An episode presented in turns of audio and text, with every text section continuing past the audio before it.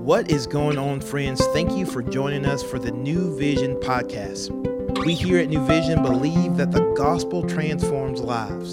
So we're going to take an opportunity to open up God's word and see what he has to say so that we can take the best next step to become more like Jesus. Well, hey everyone, and thanks for continuing along in our podcast through the book of Joshua. This is Dakota Logan, and I serve as our college pastor. Today, I'm going to be doing an overview of chapters 15 through 21. Now, this is a big, big portion of the book of Joshua, and this is the allotment of the territories for each tribe. So they've gone in, they're beginning to receive their inheritance, and this is when they each tribe gets allotted the territory that they're going to have. And it's it's very detailed and they name dozens and dozens of cities that are hard to pronounce and and there's just geographical details that that are hard to follow. And to us from a 21st century American perspective this might seem boring and I'm going to be honest it kind of is. But when you think about it from their perspective I mean, this is what this is what they've been waiting for. Okay, and so what I, want to give you a little taste before before I kind of give you the the flyby. I want to give you a little taste of what it's like. Okay, so I'm just going to read you the first five verses of chapter 15. So it says, "The allotment for the tribe of the people of Judah." According to their clans, reached southward to the boundary of Edom, to the wilderness of Zin at the farthest south. And their south boundary ran from the end of the Salt Sea, from the bay that faces southward it goes southward of the ascent of Akrabbim, passes along to Zin, goes up south from Kadesh Barnea, along by Hezron, up to Addar, turns about to Karka, passes along to Azmon, goes out by the brook of Egypt, and comes to its end at the sea. This shall be your south boundary. So that, that's just the that's just the first four verses of of the books you could see. I mean, and it, and it is this. I mean, this is the just the first tribe, and it goes on like that for sixty three verses. I mean, it is just when you get to this part of your Bible reading, you're like, okay, like I, am ready to tap out here, like and throw in the towel because this is this is brutal to try to trudge through. But again, when when we think about it from their perspective, this is what they have been waiting for for so long. And so I want to highlight three things from this passage that I think will be an encouragement to us. And the first thing is that this is the most obvious one, but this is their inheritance. This is all that God has promised and what they've been waiting for. This is now home sweet home. They haven't had a place to call home in a long time, as long as they could ever remember. And if you could imagine being there when Joshua was, was reading out all these details, I mean, when your tribe got called up to get your allotment and the city started being listed and the details for the boundaries started getting laid out, you would have been locked in because this is your inheritance from the Lord. And we, as Christians today, we have an inheritance to look forward to.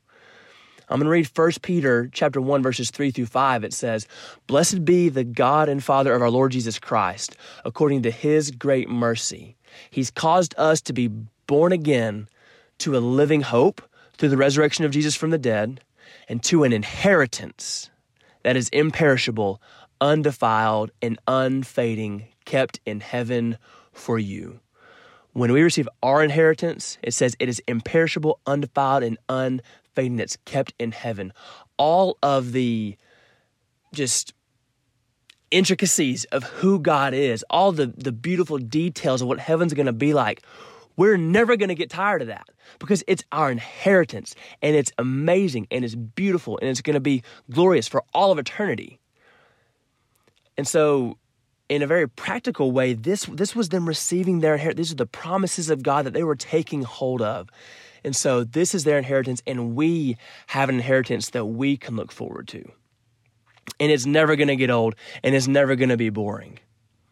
Okay, the second thing from this section of scripture is there's some bad news. Okay, I'm going to be honest. There's there's some bad news in this part of scripture because this is God listing out their inheritance, but God's people didn't follow through with what he called them to.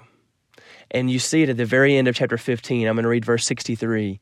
It says, But the Jebusites, the, inha- the inhabitants of Jerusalem, the people of Judah could not drive out. So the Jebusites dwell with the people of Judah at Jerusalem to this day. So it says that God commanded them to, to drive out these people from these cities. And it says that they couldn't do it. Now, in other places in the book of Joshua, it says, hey, listen, I'm going to give every enemy into your hand. Okay? So, so why, why then could they not drive them out? One way to interpret this is that this is God's people failing to trust Him wholly, to, to fully obey Him, and to follow through with what God had called them to. And so, I mean, think about it from, from our, our perspective, from in our lives. Knowing what God's calling us to is one thing, but following through and trusting Him and being obedient is really where the rubber meets the road. And J- James talks about this in the New Testament. In James chapter 1, he says, Hey, don't be, he says, be doers of the word and not hearers only, deceiving yourselves. So, I mean, knowing what God's called us to is, is part of the, the battle, but we have to be willing to follow through, to trust Him fully, to follow Him completely. Because God's given the victory into our hands. But again, we also have to follow through. And God's people don't do this. And it's again, as we see it play out, there's going to be some consequences at, at, at the end of, of this book and, and leading into um, the book of Judges. They didn't follow through and completely follow all that God had called them to, and there's consequences for that. Okay, so that's the bad news. Is that, um, but again, just a challenge to us that hey, we have to we have to follow through with what God calls us to. And then the last thing, I, something is highlighted in the character of God at the end of this section. And it's the last two verses of Joshua chapter 21. And this is what it says. Think about what this says about, about our God. It says this And the Lord gave them rest on every side, just as he had sworn to their fathers.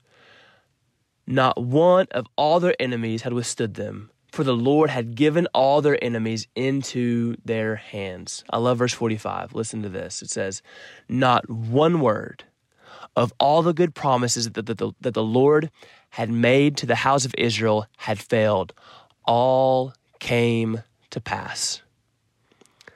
I love that. Not one word that God had promised had failed. All came to pass. Our God is good and he keeps his promises. And the last thing I'll say is this maybe it's just a challenge to remember this this week or, or to remember this today.